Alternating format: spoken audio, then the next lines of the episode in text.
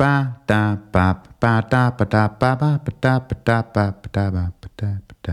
Ja, introen er ikke helt færdig. Øh, jingle melodi her. Den, øh, den er på vej. Den kommer, og øh, det bliver ikke noget lignende det der. Jeg tror godt, jeg tør love, det bliver en, øh, en lille forbedring, end, øh, end hvad I hørte lige der.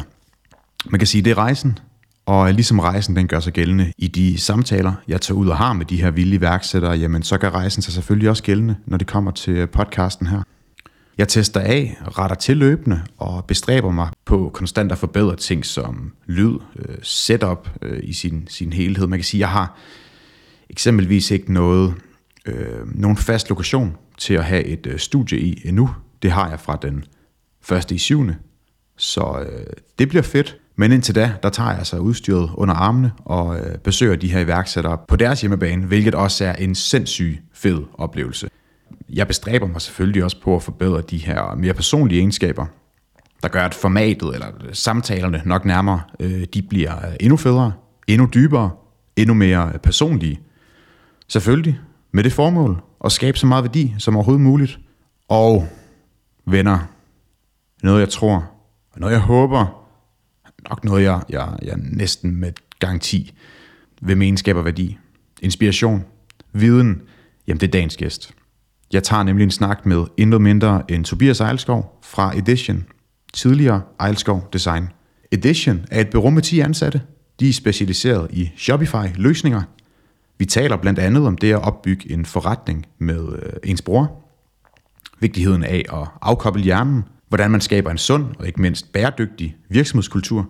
Vi snakker lidt om den nyeste teknologi, og så sætter Tobias ord på, hvad der for ham er den ultimative drivfaktor og meningen bag det hele, nemlig frihed. Så med det er der bare at sige, lad os pakke udstyret sammen og drage mod Jyllands gamle hovedstad, Viborg. Og skønt at åbne den der jo. Ja. Det var en rigtig god lyd til at indlede. Ja. Tobias Ejlskov, Så åbnede vi lige 10 bajer. simpelthen. Velkommen til. Mange tak.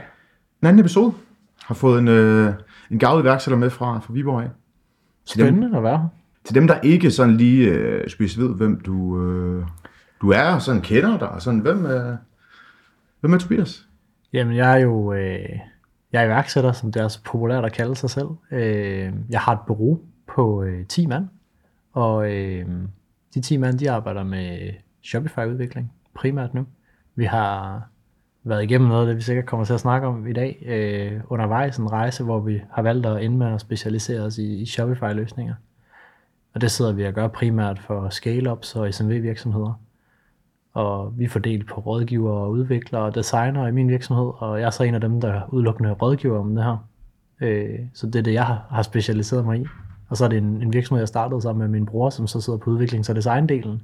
Mm. Så vi supplerer hinanden rigtig godt. Øh, så det er den, jeg er, og jeg omgås jo primært i kredse af, af B2C commerce, om man vil, e-handel. Øh, og det er måske de kredse, at folk kender mig, ellers så tænker jeg, at jeg er et, et relativt anonymt navn for andre.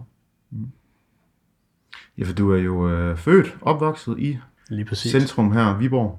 Ja, jeg kommer jo lidt uden for, for Viborg og har gået i gymnasie her, og da vi startede virksomheden, var det jo også her. Vi er så måske vokset lidt ud af, af Viborg og givet nogle af de eksperter, øh, ekspert øh, kompetencer, vi leder efter, som er, er svære at finde her i byen for os i hvert fald, og, og derfor har vi også nogle ansatte i Aarhus og noget, og kigger meget i den retning som virksomhed lige nu.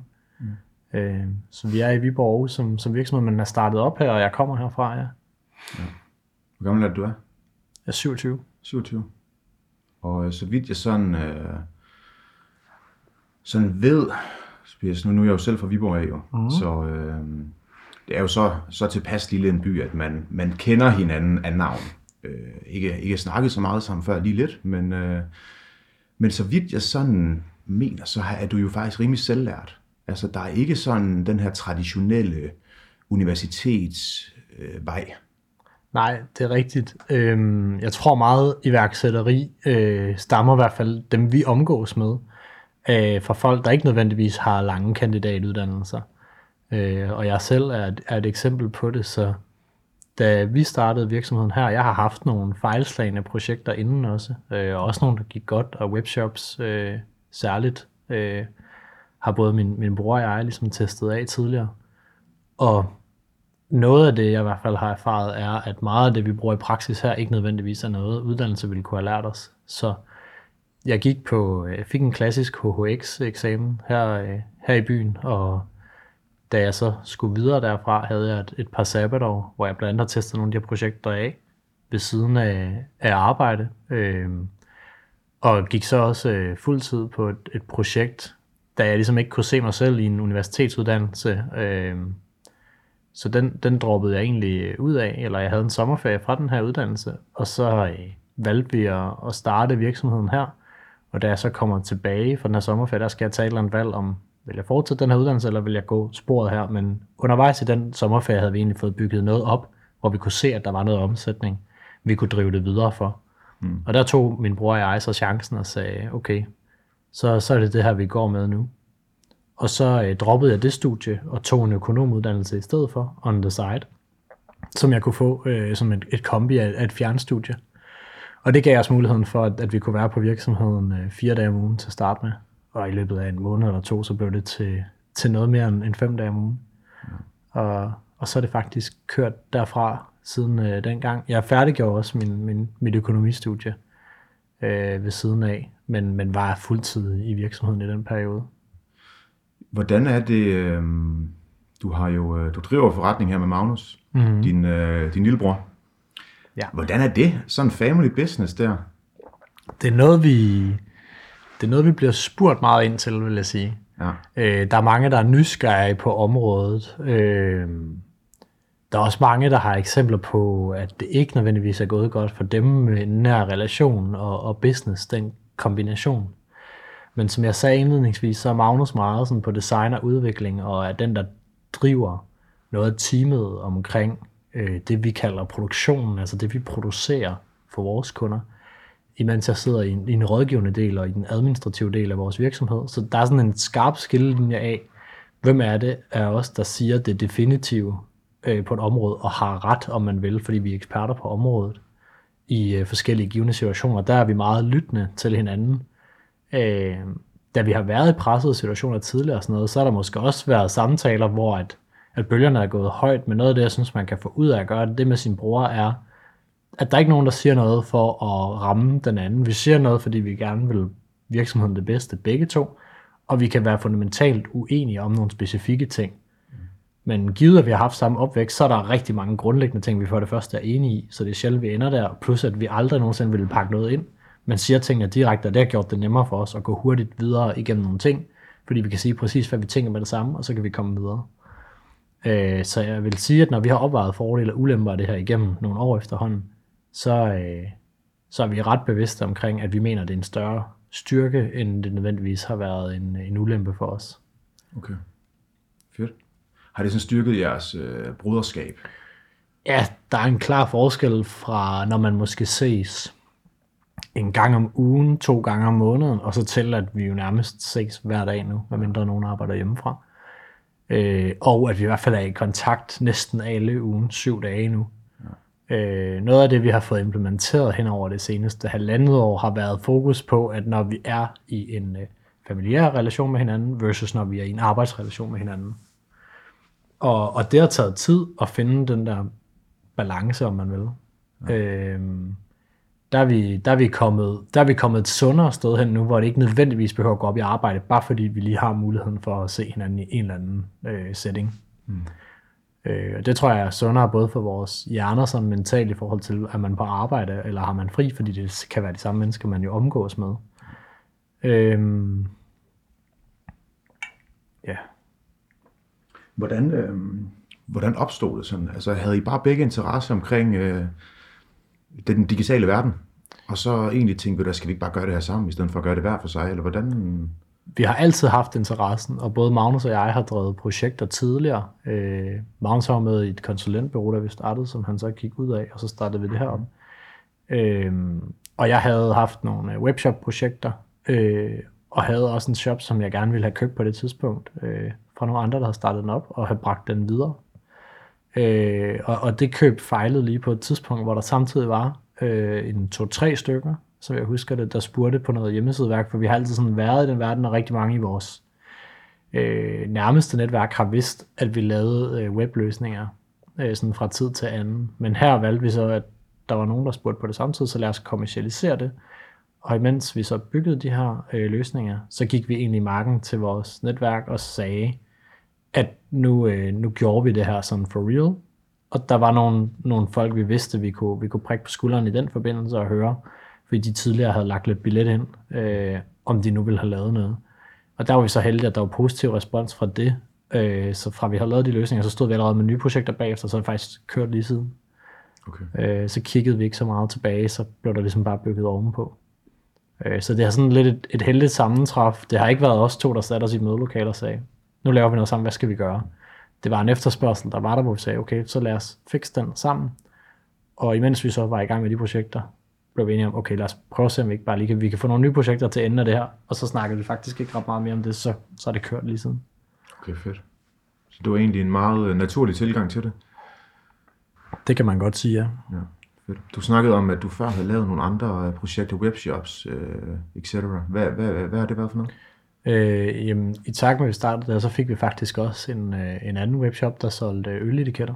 Ja. Øh, meget niche til, til hjemmebrygger og til andre, der vil have et event, hvor etiketten skulle være unikt, et bryllup eller lignende. Mm. Øh, det er en webshop, der stadig eksisterer i dag, øh, og som vi faktisk, øh, ligesom for at skærpe vores fokus, solgte, solgte fra. Øh, så det var, det var sådan et klassisk eksempel. Magnus havde også en webshop på et tidspunkt, hvor det var meget trendy, og det var også noget det første bekendtskab, han stiftede med, med Shopify som platform, øh, hvor den var meget early stage i forhold til, hvad den er vokset til at være platformmæssigt i dag. Øh, han solgte uger online, som mm. han, han købte hjem og havde på, øh, på fjernlager, og så videre distribuerede dem øh, på Shopify sammen med nogle andre. Øh, og jeg havde en abonnementsforretning øh, til fitnessbranchen. Kvinder i fitnessbranchen, der, der købte sådan en kasse på et månedligt abonnement. Øh, noget, der hed Fitbox, og ikke eksisterer længere, men jeg tror, der var en 180-190 medlemmer eller sådan noget, øh, da det gik bedst, og den ville jeg gerne ligesom have, have bragt videre, men måtte også indse, at der var virkelig langt til rentabilitet i, i den branche, så det beskæftigede jeg mig med i en periode også. Og det er sådan nogle af de der projekter, vi har kørt. Vi har også øh, holdt polterarben events, fordi vi var ret gode til at lave Google-annoncering i en periode. Øh, så vi havde de der opuslige bomberballs, man tager mm. på, og så, øh, og så afholder man sådan et event, og der var vi nogle af dem, der lavede os på Google i en periode. Og, og så var vi dem, der solgte flest af, af de events. Ja. Så der har vi også kørt landeri rundt og lavet sammen faktisk på et tidspunkt, hvor vi havde en hjemmeside til, til formålet at sælge de events. Så vi har været sådan mange forskellige steder, men altid med sådan en fokus på, at det var det inden for det digitale, der ligesom drev forretningen. Okay. Interessant. Mm. Og nu, øh, nu sidder I i dag med en, uh, her er ni personer. 10 er 10 personer på, på nuværende tidspunkt. Ja. Wow. ja, der har kommet lidt til sådan, sidst vi snakkede, eller ja. en enkelt mere. Ja. Hvad, øh, I, I, I, altså, I slår mig jo som en forretning, der er dygtig til rigtig mange ting. Webshops, hjemmesider, IT-automatisering. Jeg ved også, I er dygtige på grafisk arbejde. Mm. Øh, hvad er I sådan bedst til? Altså, hvad er det, I kan? Øh, I må kunne et eller andet. I driver en profitabel forretning og er nu mm. 10, 10 medarbejdere. Altså, man kan sige, at den overordnede ramme for alle de ydelser, du nævner der, det er Shopify i dag. Okay. Så hvad enten vi laver noget grafisk design, så er det for en Shopify webshop. Eller hvis vi laver selve hjemmesiden, så foregår det typisk i Shopify. Så det er, sådan, det er vores speciale, at vi har dedikeret os til den ene platform.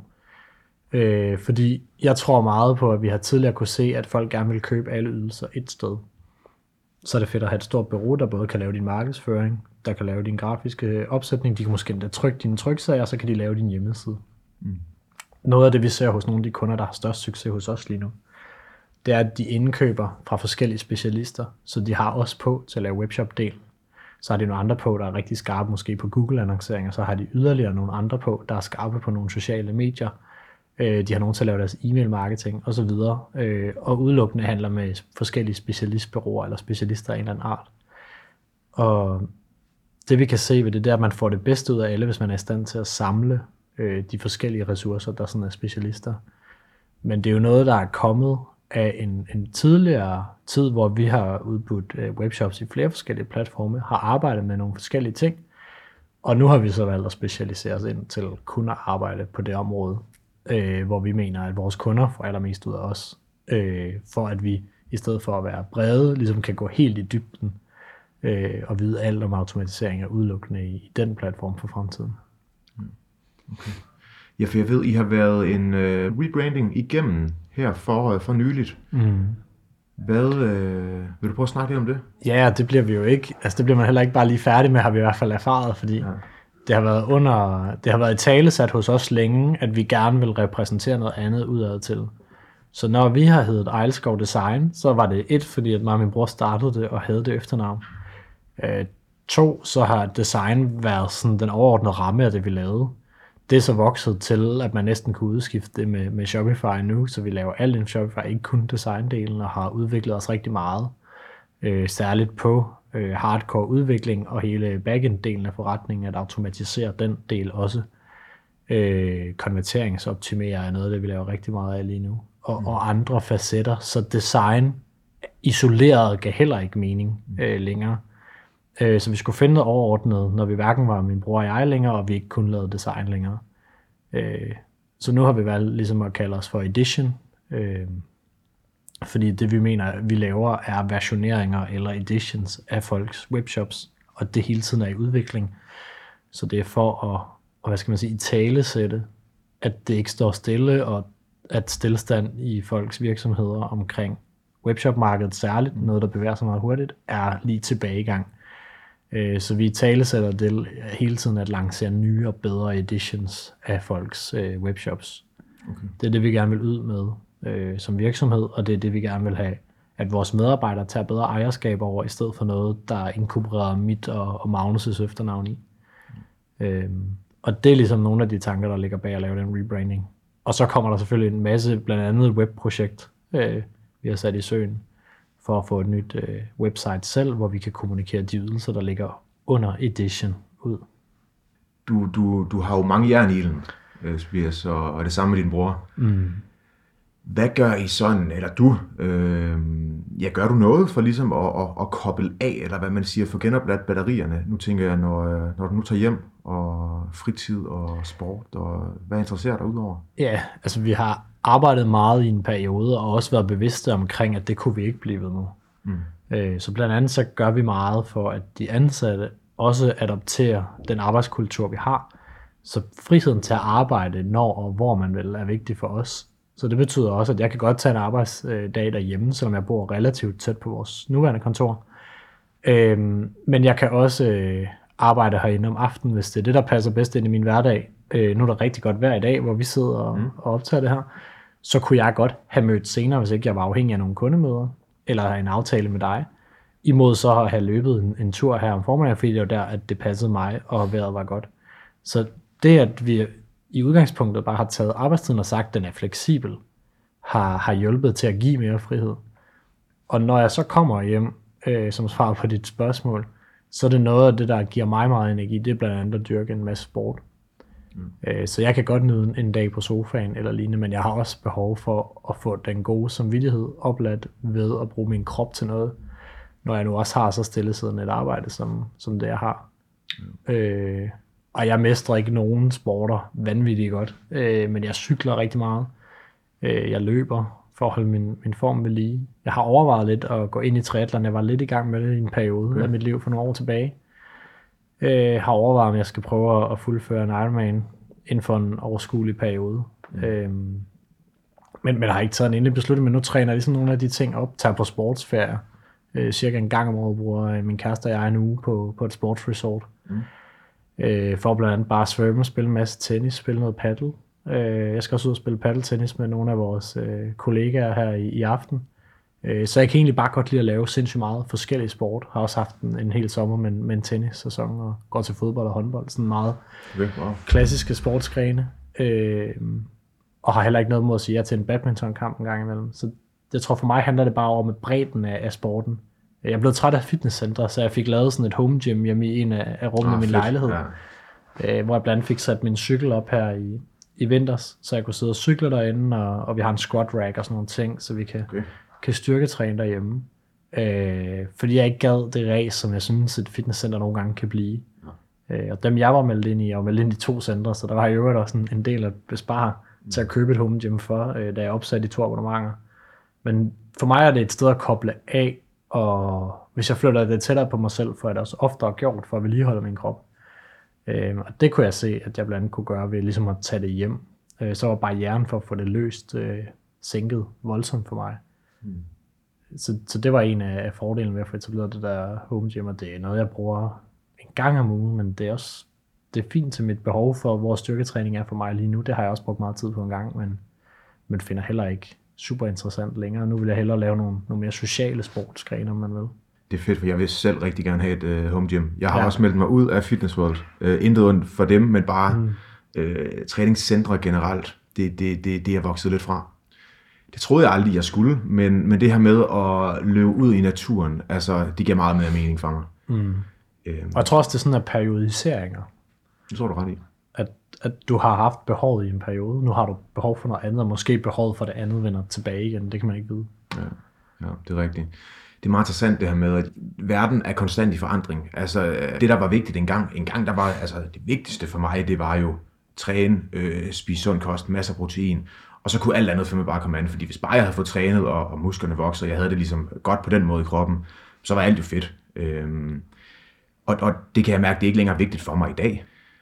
Så fedt, at du har et, øh, et home gym, og, øh, og så det med, at man gør det lettere for sig selv. Altså i stedet for, at du skal ned, nu ved jeg, der ligger tilfældigvis en fitness world lige hernede. Mm, men barrieren for mig er stadig større ved at skulle have træningstøjet med herop. Øh, en anden ting er også, at jeg, jeg kan godt lide at være grim, når jeg træner. Så hvis jeg bare kan få lov at få en hurtig hoodie på, ja. have morgenhår, og et par, par shorts, så det er ikke sikkert, at jeg får strømper eller sko på. Mm. Men jeg kan stadig udføre en komplet træning, versus hvad min sådan, minimum effort i mig selv er ved at gå i, i et fitnesscenter. Ja. Hvor det jo næsten er blevet en, en skønhedskonkurrence efter min mening. Hvad giver det dig, det her med at, at træne? Jeg ved, det, øh, det kan bruges til at koble af, men kan det ikke være svært at tage det der valg om, at okay, jeg gør det her i stedet? Altså noget, der i bund og grund ikke rigtig kan måles.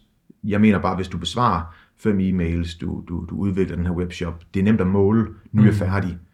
Øh, det her med at tage op og træne og, og tage ud og løbe, og cykle. Øh. Jeg tror, vi har snakket i en periode om, at opgaver tager den tid, der er afsat til dem. Mm. Så hvis jeg beslutter mig for at have en time til at rykke 18 ud af mine ubesvarede e-mails, øh, og få dem besvaret på den her mm. time, så er det de 18, jeg får besvaret på den her time. Uanset hvad effort jeg måtte putte ind i hver enkelt. Det kan jeg beslutte mig for inden.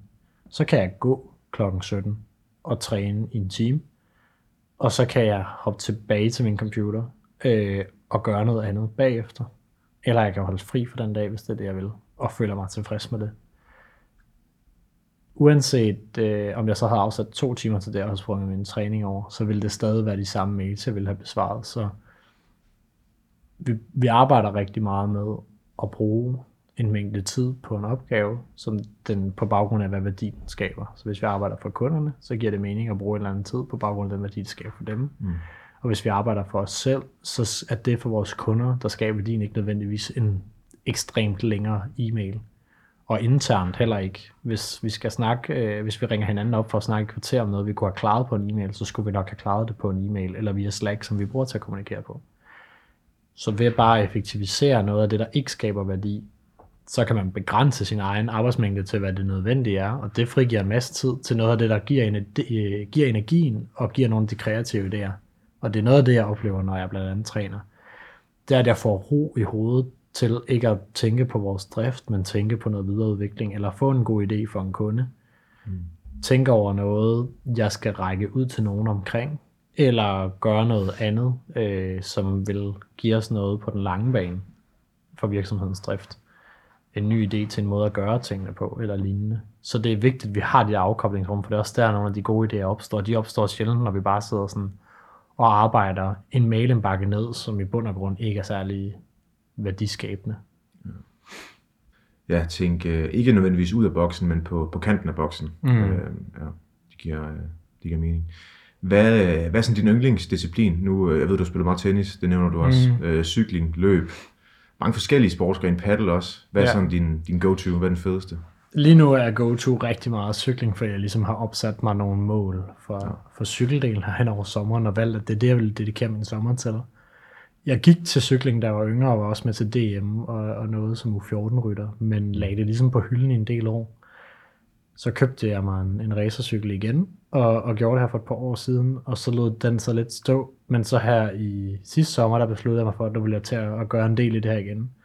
Og fik efterårssæsonen med, og, og fik købt en home trainer til at, at træne op hele vinteren, så jeg kom ud i en bedre form her i foråret, end, end hvad jeg tidligere havde været.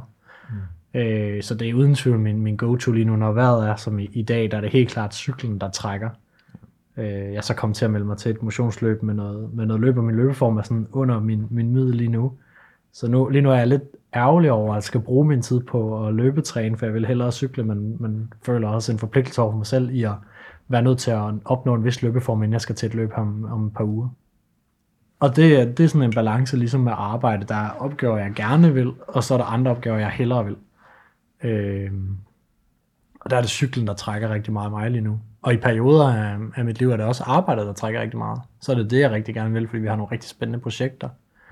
Mm. Øh, nogle spændende ting, vi skal udforme for os selv eller for kunder, øh, hvor jeg kan mærke, at der har jeg næsten ikke lyst til sport. Og der bliver det igen sådan en balance med at sige, at jeg, vil, jeg skal det hele, hele tiden. Fordi det tror jeg på er sundere for mig, end at arbejde mig halv i en periode, og så holde meget fri. Men at finde balancen i det, synes jeg er sådan en, en, en kunst i sig selv, mm. at kunne balancere det der forhold. Det kan sammenlignes lidt med, med det her med at gå på pension jo. Altså målet må jo mm. i bund og grund være, at du ikke føler det er nødvendigt for dig at gå på pension, fordi det du laver til daglig giver så meget mening. At, ja. øh, og at vi du bruger ikke... så mange timer på det, ikke? Ja. Så det ville jo være sindssygt ærgerligt, at skulle møde ind fem dage om ugen, og ikke have lyst til det, man laver. Eller mm. for vores vedkommende nærmere seks dage om ugen, og, og så ikke have lyst til det, man laver de seks dage. Mm. Øhm, det vil jeg være meget mere ærgerlig over, øh, end jeg ville være ærgerlig over at skulle gå på senere pension. Så ville jeg hellere gå meget senere på pension, når den dag måtte komme. Øh, og så synes, at det, jeg laver så meget af min tid hver eneste dag, er mega fedt. Ja. Hvad... Øh... Jeg sidder og tænker, jeg kom, jeg kom jo ind her, da vi skulle, da vi skulle optage her. Vi sidder på, på jeres kontor i Viborg lige nu her. Mm. Øhm, og har jo været her en gang før, hvor der var jo øh, Full House der var en, en, en rimelig godt fyldt op ind på jeres kontor der. Ja. Og nu kommer jeg ind i dag, og så er der, øh, du sidder over i hjørnet derovre og, og arbejder, og, øh, og så har I masse økonomi, ja. ja. Øhm, hvor jeg jo tænker, om de andre er jo nok bare til frokost. Men det er de ikke. Det er bare lige for at sætte en streg under det her med, at du også snakkede om, at, at, at friheden i det, friheden i, at folk kan arbejde remote, ja. Øhm, nu siger du, at der er nogen, der sidder i Aarhus, fordi det passer dem bedst i dag, og der er nogen, der sidder i Viborg, fordi det passer dem bedst i dag. Ja, og der er nogen, der har arbejdsopgaver i dag, hvor det skaber en, en bedre værdi, både for medarbejderen og for kunden, at de sad hjemme og udførte det, fordi det er sådan noget deep work. Mm. Og det kan de få en hel dag til at gå med derhjemme, og det har givet bedst mening for deres arbejdsliv, og det giver bedre mening for kunden, og kunden vil hellere betale for timer, hvor medarbejderne er fuldt oplagt og fuldt koncentreret, mm. versus timer, hvor de ikke er. Så det er noget af det, vi arbejder rigtig meget med, at de får den bedste version af vores medarbejdere i den mm. tid, der er afsat til en opgave for at opnå mest muligt med den opgave. Øh, og det kan vi se betaler sig bedre, hvis for eksempel en medarbejder, der synes, at en arbejdsopgave giver bedre mening at sidde hjemme med, får lov at sidde hjemme med den opgave. Ja. Og det afspejler sig rigtig meget på, på kontoret i dag, i form af, at der ikke er ret mange, der er fremmødt. Ja.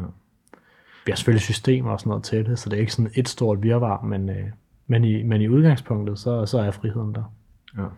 Hvordan er det at give den, øh, det, er jo en, det er jo en kæmpe tillidserklæring fra, fra, fra din side af, fra Magnus, den anden øh, medejer. Det er jo ikke så nemt, som det lige lyder, tænker jeg. Nej, jeg tror, årsagen til, at det har været nemt for os, er, at vi kom ind med et mindset, at vi var to iværksættere, der gerne ville have friheden til at arbejde. Mm. Og så startede vi det op på den måde. Så fik vi en medarbejder ind, der bare adoptede det miljø, vi kørte med. Og så fortsatte vi i udgangspunktet faktisk øh, derfra med den næste medarbejder, som også bare adoptede miljøet, som det var blevet. Øh, og i sådan en arbejdskultur, så er der nogle artefakter, øh, som er en del af vores arbejdskultur, men vi kan ikke rigtig sætte ord på den. Det er bare sådan, det er blevet. Og måden, vi arbejder på, er en del af de artefakter for vores kultur. Det er bare sådan, det er blevet, og alle adopter bare miljøet på den måde. Øh, som er, er en del af den måde, vi arbejder på. Det, det har givet øh, meget for mange, og vi kan også se, at når der kommer nye ind, så har de svært ved at adoptere de første to uger, til de finder ud af, at okay, det er virkelig sådan her, vi bare gør.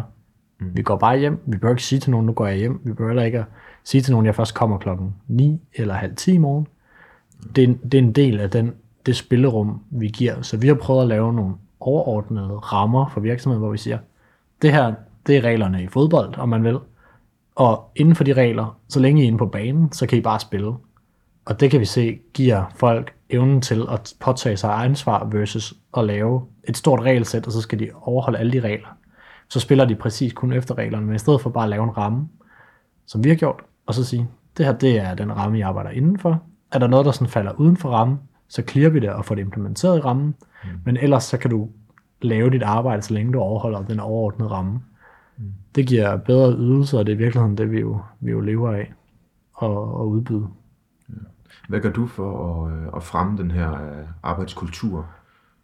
Vi prøver, der er to ting, vi prøver. Vi prøver at hele tiden implementere nye øh, tiltag, som vil kunne forbedre kulturen. Øh, og så prøver vi at gå forrest i måden at bære kulturen. Så vi har haft en øh, tendens til øh, bare at sætte os ind på vores plads, når vi møder om morgenen. Og noget af det, Magnus han gerne vil implementere lige nu, det er nogle knuckles, når vi mødes hver morgen, man lige er rundt ved alle, for øh, den anerkendende effekt af, at vi er her. Og nogle high fives, inden alle går hjem som dagens farvel, øh, som forhåbentlig skal give medarbejderne et boost.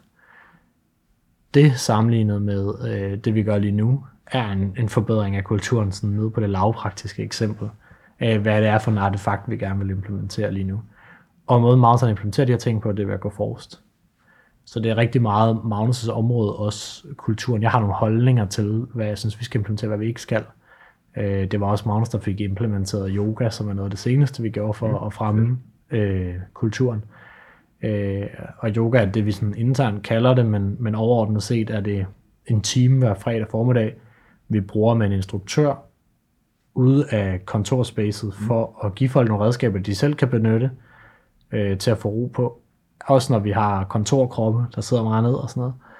Øh, så det er en kombination af udstrækning, vejrtrækning og, øh, og almindelig yoga, som man, man kender det. Uden at jeg er specialist på området, så har det også været sjovt for mig at prøve. Mm. Men det giver også mig nogle redskaber, jeg kan bruge i forbindelse med anden form for træning, til at have en mere fleksibel krop, der også øh, imødeser det, at vi jo har et meget siddende arbejde.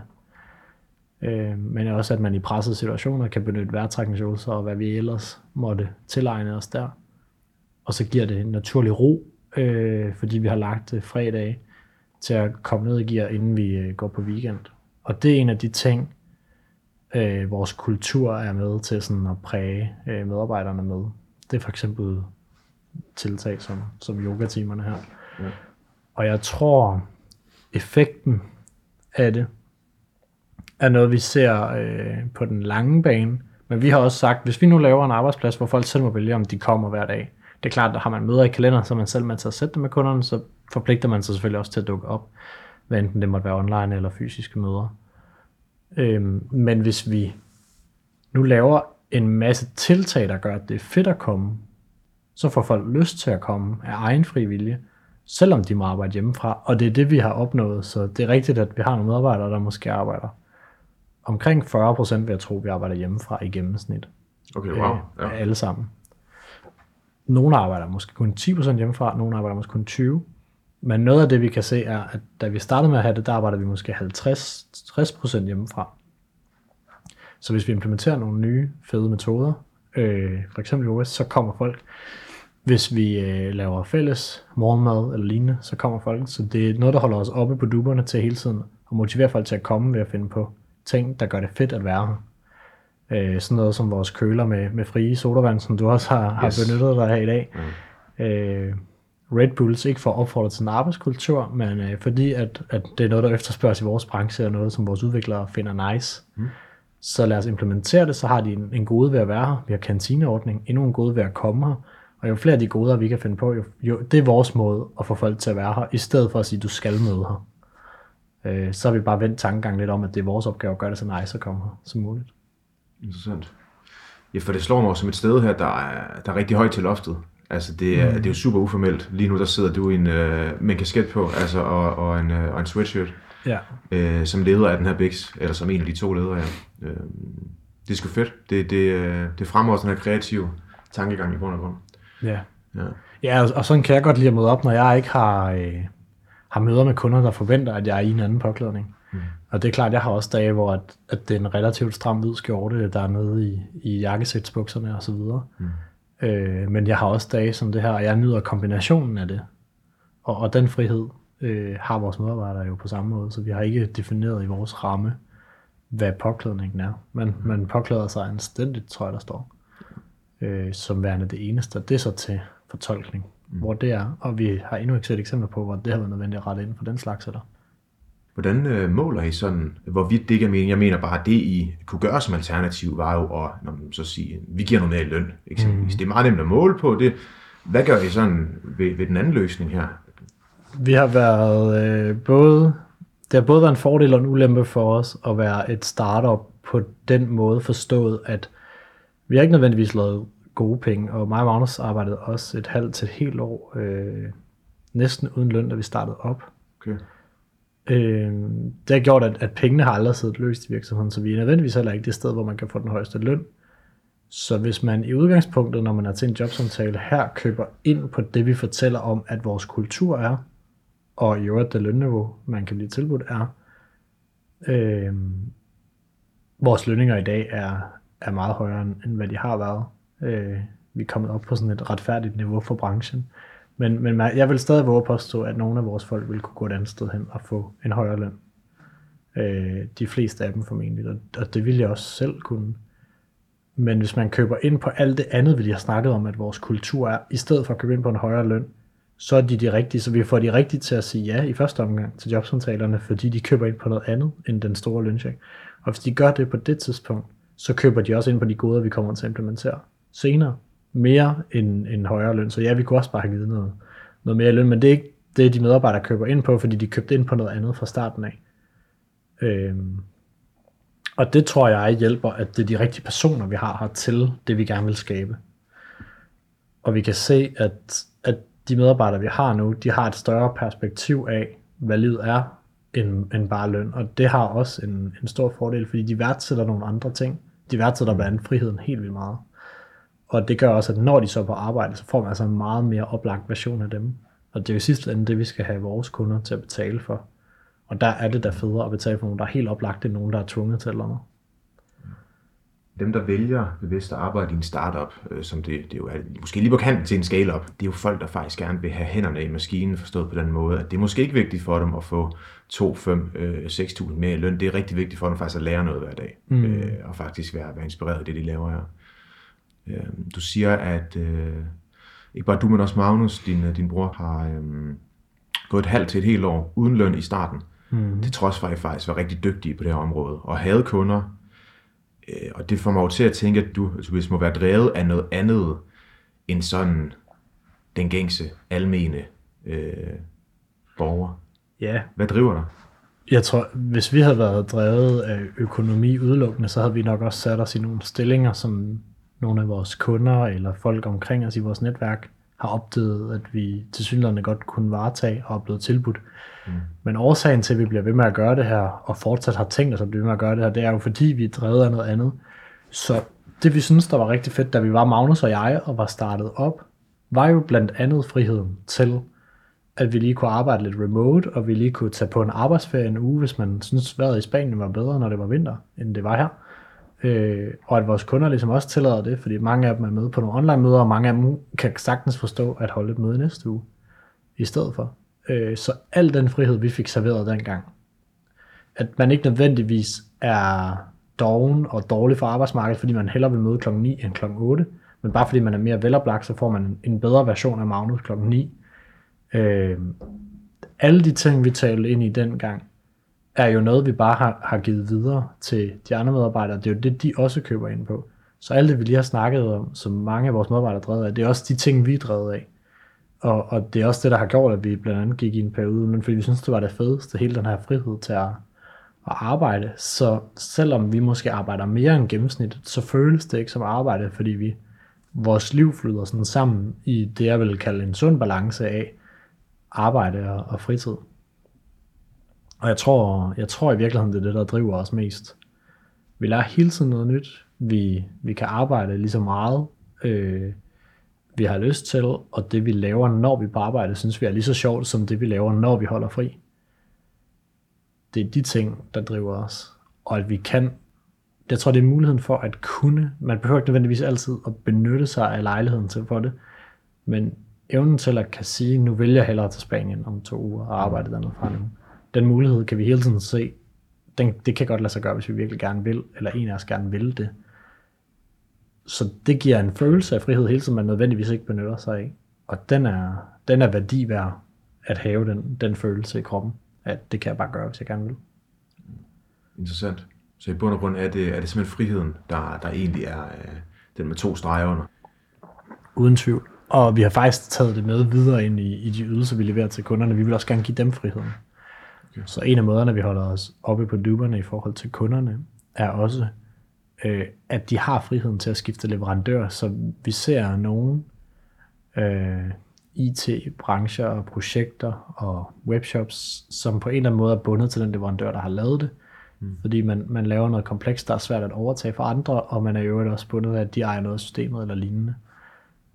Og der, der er bare igen en header i vores forretning, der bare hedder frihed. Så hvis nu, at kunden har mega nemt ved at skifte, så forpligter det også til at levere en service af en vis kvalitet, der gør, at kunden har lyst til at blive os, fordi det er relativt let at skifte væk fra os.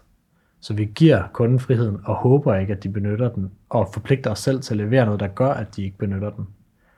Øh, så frihed er et ord, der går meget igen helt ned i vores ydelser og tilbage på den anden side af vores forretning i form af, af vores medarbejdere. At alle har en stor mængde frihed, så det er, det er en stor overskrift for virksomhedens hele måde, vi har lavet det på. Du snakkede om uh, de, her, de her andre projekter, du havde haft sådan før i tiden. Mm-hmm. Uh, det her øl, uh, ja, var det udelukkende øl-labels, eller var det bare generelt drikkevarer? Det var øl? Ej, tanken var, at man godt kunne udvide det til sådan nogen, der lavede honning og vin ja, ja. og sådan noget senere, men, men der, der kom vi ikke til. Øh, der var lavet sådan øh, mock-ups af noget, der skulle i den retning, mm. og man kunne tage virksomheden i den retning, og vi så også nogen bestille til andre formål. Øh, men det var ikke noget, vi, vi selv, ja, altså, vi havde ikke overskud til at gøre mere ved, ved den forretning, fordi at det her gik, gik stærkt, og det har krævet vores fokus, og vi valgte, at vores fokus lag her. Ja. Og hvilket var en af årsagen til, at vi, vi solgte det videre. Ja. Men, men det var nogle af, af tankerne, at vi netop skulle ekspandere det mm. på andre nichemarkeder, der var relateret til, til det, vi lavede.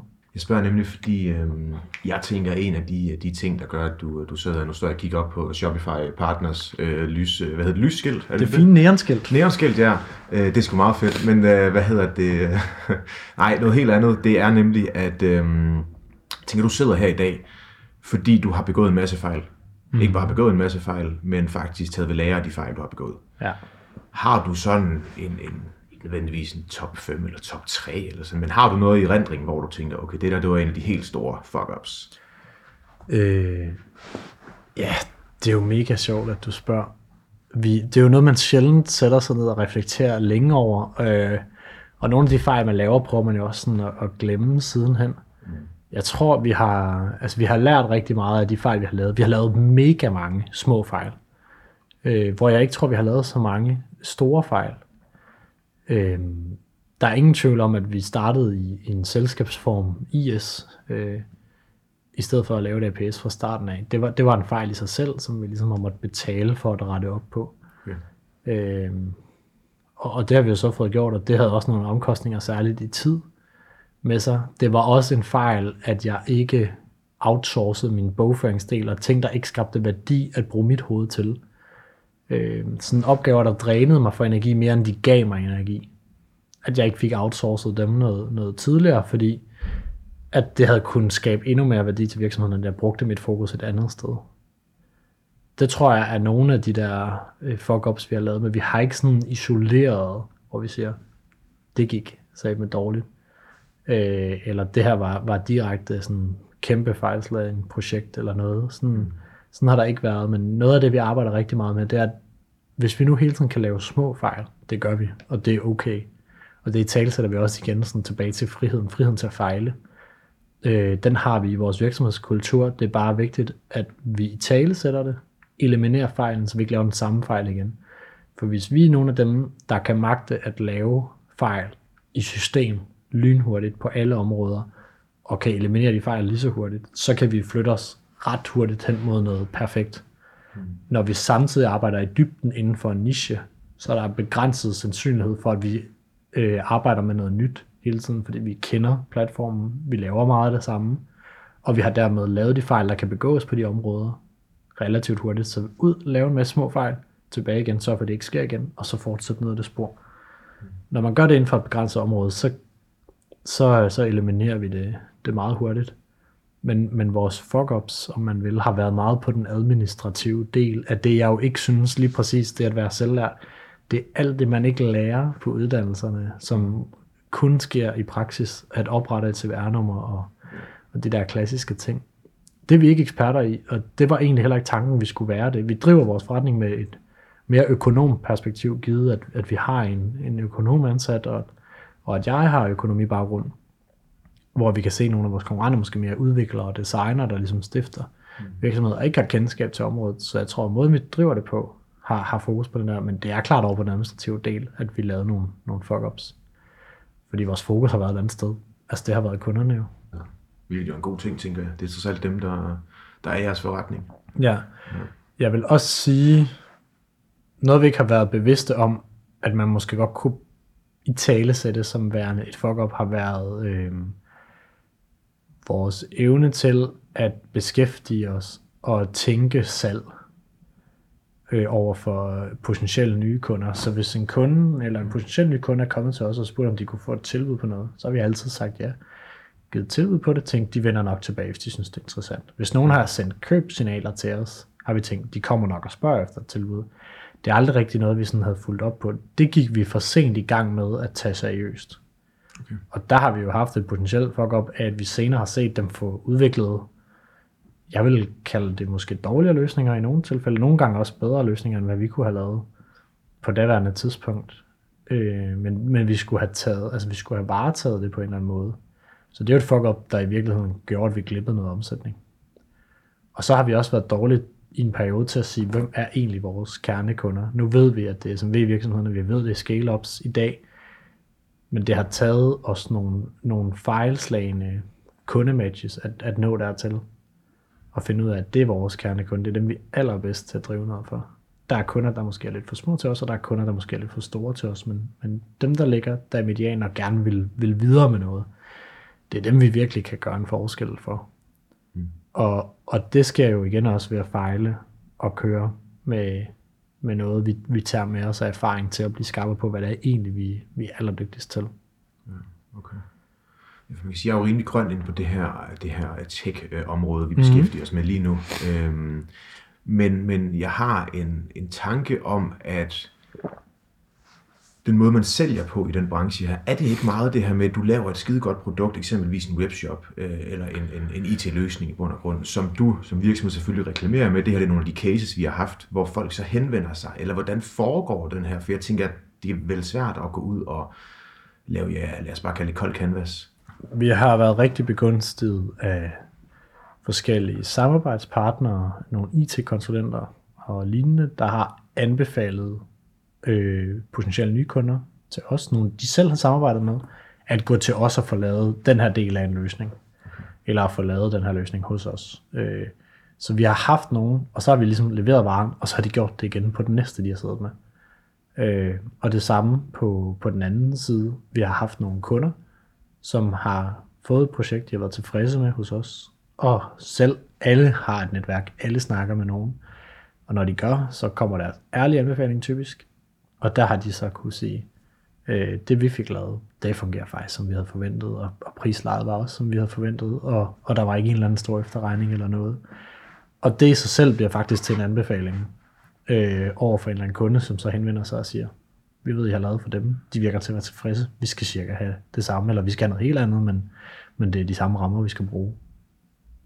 Er det ikke en fucking fed følelse at få den der mund-til-mund anbefaling? Jo, og det er, jo, det er jo den, der har båret meget af vores vækst. Det har jo været, at vi i virkeligheden bare har sagt, det er igen tilbage til nogle af vores fuck-ups, er sket, sket over i administrationen, hvor vi ikke har fokus på det, mm. men vi har fokus på kunderne, og det har så til gengæld båret frugt i form af, at vi ikke har været super dygtige sælgere overhovedet. Mm. Øh, men det har ligesom kunne bære øh, funktionen salg alligevel, om man vil, til potentielle nye kunder øh, så har vi heller aldrig været gode til sådan at have cases. Vi har ikke taget websitet selv seriøst, for vi har haft travlt med at varetage de kunder, vi nu havde inde i forretningen. Og, og det er noget af det, vi også prøver at gøre noget ved nu. Men, men vi kan ligesom se, at, at det, der stadig driver det, øh, er stadig de her anbefalinger, hvad enten det er IT-konsulenter eller eksisterende kunder, eller andre i vores tætte netværk, der har hørt, at vi er meget dygtige til et eller andet. Hvad hedder det? Lad os vende den om, og så sige, øh, nu, nu har vi snakket lidt om, om sådan fejltagelser, øh, læring og erfaring og de her ting. Hvad, øh, hvad slår dig sådan som en af de største wins? Altså har der været et eller andet, hvor du tænker, okay, det der, det var fucking fedt. Jeg tror altid, vi har synes, at det har været super fedt at opnå rekordomsætning eller ny øh, største kunde eller sådan noget lignende. Det, det har altid skabt en eller anden glæde, men den glæde har aldrig været opvejet. Den kan ikke opvejes ved siden af, af glæden ved at lancere et vellykket projekt.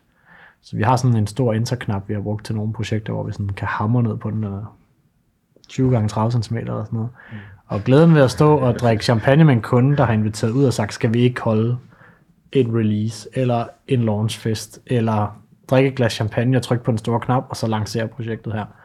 Den glæde, der har været omkring de events, er 100 gange mere værdifuld for os, end, end hvad det ellers har været. Øh, at drive forretning. Altså, det er virkelig noget af det, der, der skaber øh, arbejdsglæden hos os. Og det har det også været for de medarbejdere, der har kørt de der projekter, at se, at det hele det er sådan en forløsning i sig selv.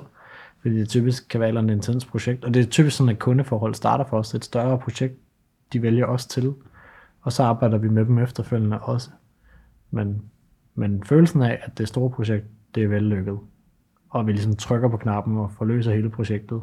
Og så kan gå videre med dem Mm. Men nogen siger, at det første, der arbejdet rigtig starter jo, fordi så skal vi jo til at, at finde en samarbejdsrelation om, om den webshop, der nu eksisterer. Ja. Men det er virkelig en, det er virkelig en fed følelse. Når du tænker projekter, så uh, eksempelvis det at udvikle webshoppen og, ja. de her ting. Ja. Hvor, lang tid, uh, hvor lang tid tager sådan nogle projekter? Jeg ved godt, det, det varierer sikkert helt vildt. Selvfølgelig gør det det, og for nogle andre bureauer end os, øh, eller freelancer, er det også nogle andre tidshorisonter. Det handler meget om en, ens kunde fokus, men med de kunder, vi arbejder med, scale-ups vil gerne have, at det har en vis fart, for de skal også videre. Øh, og vores SMV-virksomheder er også en størrelse, der kommer komplekse, men ikke super komplekse. Som, Hvad er SMV? Hvad består det for? Øh, små og mellemstore virksomheder. Okay. Øh, så, så det er ligesom sådan et øh, segment, øh, hvor man har defineret en række virksomheder op til 150, 250 ansatte. Mm. Øh, så er man en SMV-virksomhed i Danmark. Øhm, og, og det er sådan et, et godt scope for os, at dem, der vokser ud af den der kategori, er typisk lidt for store. Det kan så være en department i en større organisation, hvor det stadig giver mening og sådan noget. Men, men de scopes er, er rigtig gode virksomheder for os, og når vi sidder og kigger på, på scale-ups'ene og SMV'erne, så vil de også gerne have et projekt, der ikke er af en sindssygt lang varighed. Og i vores verden taler man typisk om at kan indfri det inden for to måneder fra at vi er i dialog omkring, hvad det er, de skal bruge. Okay. For det, det er den tidslinje, der betyder noget for kunden. For os betyder den tidslinje omkring, hvor lang tid tager det at udvikle selve projektet mere. Og den tidslinje er typisk 4 til, til 6 uger på et gennemsnitsprojekt. Op til to måneder. Okay. Det er jo meget afhængigt af, om vi taler om en ny webshop, eller forbedringer på en eksisterende, eller flytte en platform. Migrering. Det kan være, det kan være alt muligt, men, men det ligger typisk i de der 4 til 6 uger. Okay. Så der er virkelig tid til fordybelse i bund og grund? Ja, det er der. Ja, fedt. Hvis nu du øh, slukket øjnene og, og vågnede op i morgen tidligere og var fem år yngre, end, øh, end du er nu, øh, så det vil sige 22, mm. hvad, hvad er så et godt råd, du sådan øh, vil, vil sige til dig selv? Det er et rigtig godt spørgsmål. Mm. Jeg tror jo gerne, jeg vil give mig selv en masse råd til ting, vi kunne have gjort bedre, og ting, vi kunne have fikset hurtigere det, det største og vigtigste råd på lige præcis det område, vi vil lave, eller vi har lavet, er nok at, øh, at blive lidt mere uafhængig af, af detaljerne noget tidligere. Fordi det ville også kunne have gjort, at jeg kunne have holdt mere fri. Jeg kunne have fået mere livsglæde. Jeg kunne have beskæftiget mig mere med de ting, jeg synes var endnu federe i virksomheden, og havde lavet nogle andre varetage ting. Og alt det kommer tilbage til, husk at lave procedurer på alt fra starten af det er noget, vi er kommet rigtig godt efter i dag, men det var noget, vi var dårlige til, da vi startede. Og, og det råd, øh, synes jeg, alle virksomheder kan nyde godt af, fordi der kan være en medarbejder, der lige pludselig er syg i morgen. så er det fedt, at alt, hvad de lavede, har været skrevet ned, og hvordan de gør det, har været skrevet ned. Og det lyder ekstremt, øh, og vi er ved at komme til et sted, hvor det er begyndt at blive lidt ekstremt, hvad vi har procedurer for. Men det er virkelig også fedt bare at kan slå op et sted, så står der præcis, hvordan du kører løn, hvis, hvis mine medarbejdere, der kører løn, er, er syge i morgen. Mm. Øh, og særligt på de ting, vi leverer over for kunderne, at vi har en ensartethed i vores ydelser. Så det, det, vil være, altså det vil være godt råd, det vil være godt råd for alle, der ikke har gjort det, tror jeg. Og, og særligt vil det være et råd, jeg ønsker, at jeg har givet mig selv, for det har besparet mig selv for så meget tid, hvis jeg havde opbygget det over tid. I takt med, at jeg skulle give nogle opgaver fra mig, versus måden, jeg har måttet give opgaver fra mig, som har været meget trivskrævende omkring mig. Mm. I bund og grund mere data. Mm. Ja. Interessant. Hvad, øh, hvad så om 10 år? Hvor, øh, hvor er forretningen henne der? Hvor, hvor er Tobias hen om, om 10 år? Ja, det er også et rigtig godt spørgsmål. Altså jeg tror, på en eller anden måde er vi stadig i det her. Hvad det her, vi sidder i nu, er blevet til, det er svært at spå om. Vi har jo ikke engang eksisteret en tredjedel af den, den tid, du spørger, spørger til i den anden ende endnu.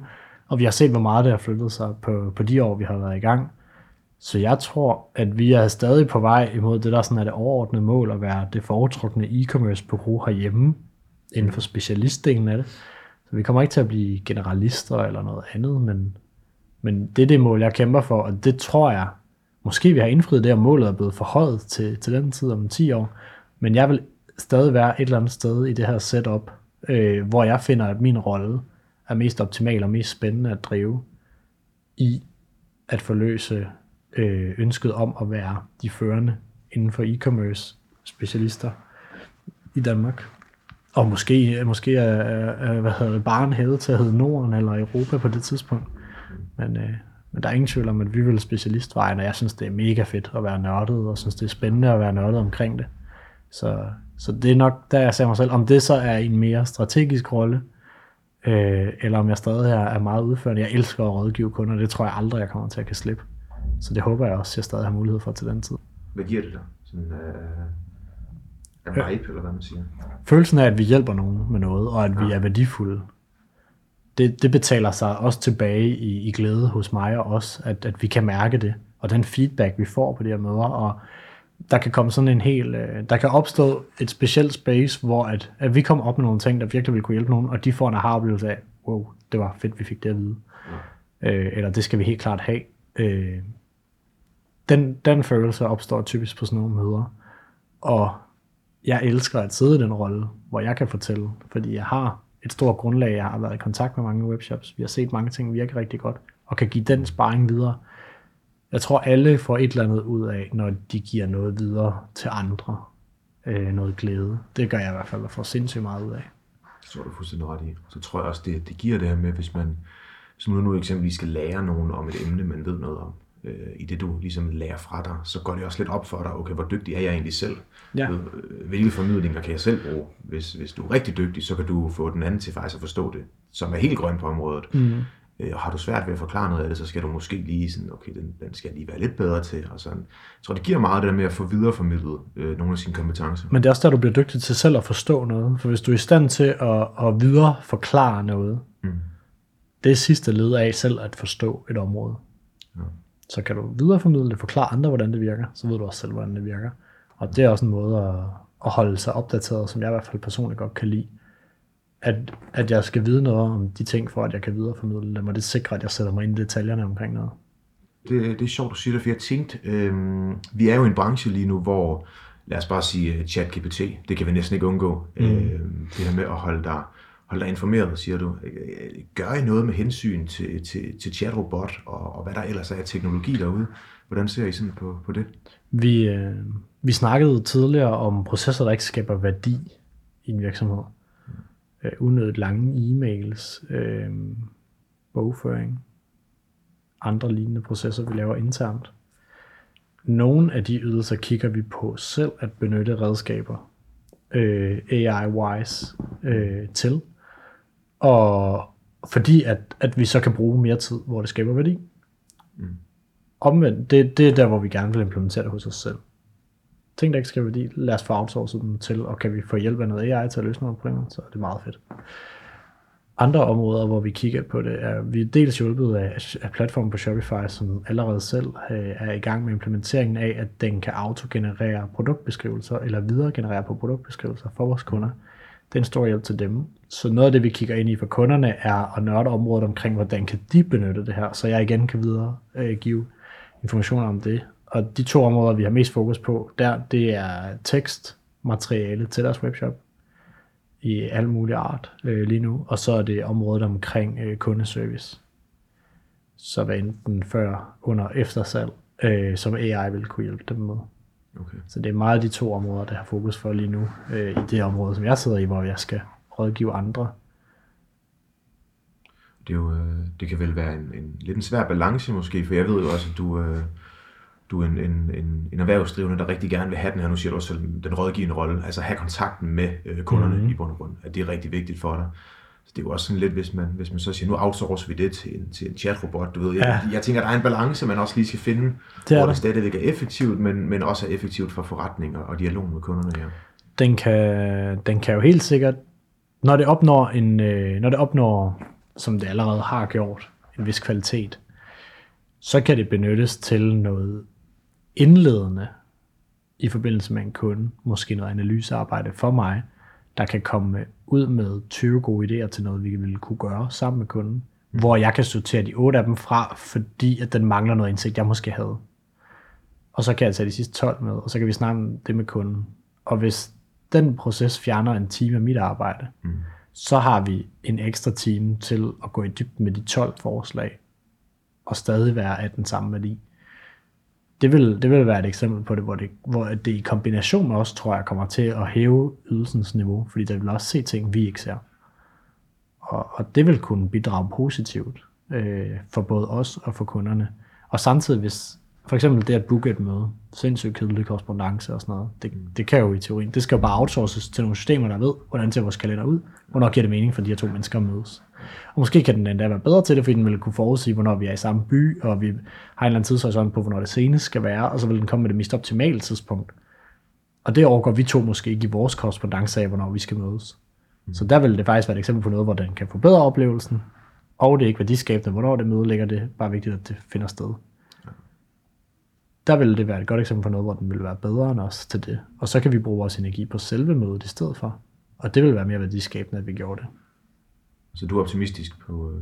Jeg, jeg er meget optimistisk, og jeg tror heller ikke, man... Nu så jeg, i Italien har sådan delvis lukket ned for det. Uh, indtil der var, indtil der var nogle, nogle flere klare retningslinjer, så var det blevet sådan rela- Der var noget, noget inden for AI, der var blevet relativt øh, til forbudt øh, dernede. Og jeg tror ikke på, at det er den rigtige måde at løse øh, tingene på. Man bliver nødt til at imødekomme, at, at udviklingen ligesom går i en anden retning altid, og de midler og hjælpemidler, det måtte give os, skal vi varetage og finde ud af, hvordan vi bruger, i stedet for at udelukke dem fra brug. Og, og det her er bare endnu et eksempel på det, og det bliver kun vildere og vildere, og det udvikler sig kun hurtigere og hurtigere, så skal man bare være i stand til at adoptere det, det er også dem, der vil få mest ud af det. Jeg tror, du er fuldstændig ret i. Jeg ser også øh, uddannelsessystemet eksempelvis, der i min optik har, har hvilet lige længe nok på laverbærene, mm-hmm. der ikke har været med i, i, i optimeringen. Altså, øh, jeg mener bare, at der er ikke nogen underviser, al respekt til dem, men der er ikke nogen, der kan fortælle dig eller mig noget, vi ikke allerede kan finde på nettet. Så hvorfor er det, at, at vi stadigvæk har den der helt traditionelle Jamen ved du, så bandlyser vi bare ChatGPT, fordi den kan begynde at skrive opgaver og alt sådan noget. Ej, det er simpelthen for farligt, men hvorfor er det, vi ikke bare implementerer det? Ja. Fordi det er jo alligevel en del af, af den virkelige verden, når nu de kommer ud af de her øh, uddannelser. ja. Hvorfor er det, at vi ikke skal have stillet de hjælpemidler til rådighed på uddannelserne, som man må benytte i resten af sit arbejdsliv? Ja. Så man er i stand til at bruge dem der til en mere effektiv hverdag. Ja. Det er jeg meget enig med dig i. Og jeg tror også, apropos det, at man kan tale ind i, at når al viden i bund og grund er tilgængelig på internettet, at det så ikke nødvendigvis behøver at farves af en eller anden, som uddanner os øh, i det, der stadig er hovedparten af al undervisning. Har du noget sådan her på falderæbet, Tobias, du tænker, det skal vi skulle lige have med? Jeg synes, vi har været vidt omkring. Synes jeg også. Det har været interessant, og det har også givet mig muligheden for lige at tænke nogle ting igennem. Du stiller mig nogle spørgsmål, jeg ikke får tid til at reflektere om over i det daglige, ikke? Og vi har haft en, altså vi har haft en spændende dialog også lidt, hvor, hvor fremtiden ligesom tager det hen. Så mm. jeg synes bare, det har været vildt interessant, og vil gerne sige tak. Selv tak. Jeg er nødt til lige til allersidst, fordi Ja ellers, så, øhm, ellers kan jeg ikke sove i nat. Mm. Vi kan altid klippe det fra, hvis, hvis, Ja. hvis det er. Øh, den her rebranding over til Edition, Ja. har det noget at gøre med, eller har I tænkt tanken om, okay, det er også svært måske at lave en exit på noget, der er så personligt og hedder Ejlskov Design? Nej, jeg tror, Exit har aldrig været, øh, Exit har aldrig været et isoleret mål for os. Nej. Vi vil på en eller anden måde altid, tror jeg, øh, være en del af virksomheden i en eller anden form, der hvor vi passer bedst ind. Mm. Hvis virksomheden måske er dobbelt så stor, så er det nogle andre roller, hvor vi måske vil være bedst i.